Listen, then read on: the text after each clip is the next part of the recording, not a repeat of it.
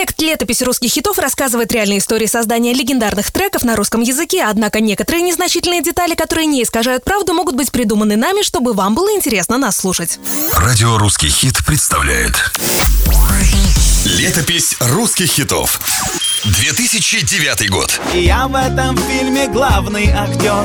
Я сценарист, в нем я режиссер Эти строчки могли оказаться для автора песни, солиста группы «Градусы» Романа Пашкова больше, чем метафора. Изначально музыкант планировал получить именно режиссерское образование, но бросил учебу, когда увлекся в родном Ставрополе танцами и музыкой. Желтый снег под окном твоим желтый Самый желтый, что я могу Он расскажет тебе о том Как я сильно Да-да, изначально Романа привлекала именно такая музыка. Веселенькая регги он играл в Ставрополе вместе с группой «Саранча». Однако после знакомства с Русланом Тагиевым, будущим напарником по градусам, Пашков постепенно увлекся другими жанрами. А мне нравится твой мэшап и эти нотки R&B, которые ты добавляешь. Напомни, кстати, какой у тебя сценический псевдоним? Я диджей Бакс. Солидно. Роман и Руслан были местными звездами. И вот когда стало тесно в Ставропольской галактике, они отправились покорять Москву. В столице парни собрали группу «Градусы», но моментального успеха у них не случилось. Здравствуйте, вам посылка. Распишитесь вот здесь, пожалуйста. Курьер, гипс-картонщик, продавец в магазине сотовой связи. Кем только парни не работали, чтобы прожить в столице. Однажды они и вовсе остались в Москве без крыши над головой. Алло, дружище,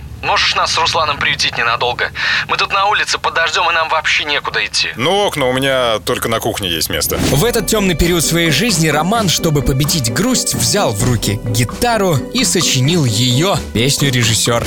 Упаду и поднимаюсь Все в порядке, оклемаюсь Роман точно знал, о чем писал. С момента создания песни и до ее релиза прошло пять лет. Но иногда ожидание того стоит. Трек «Режиссер» в 2009-м взлетел на вершины хит-парадов и принес своим авторам награды в номинациях «Песни прорыв года».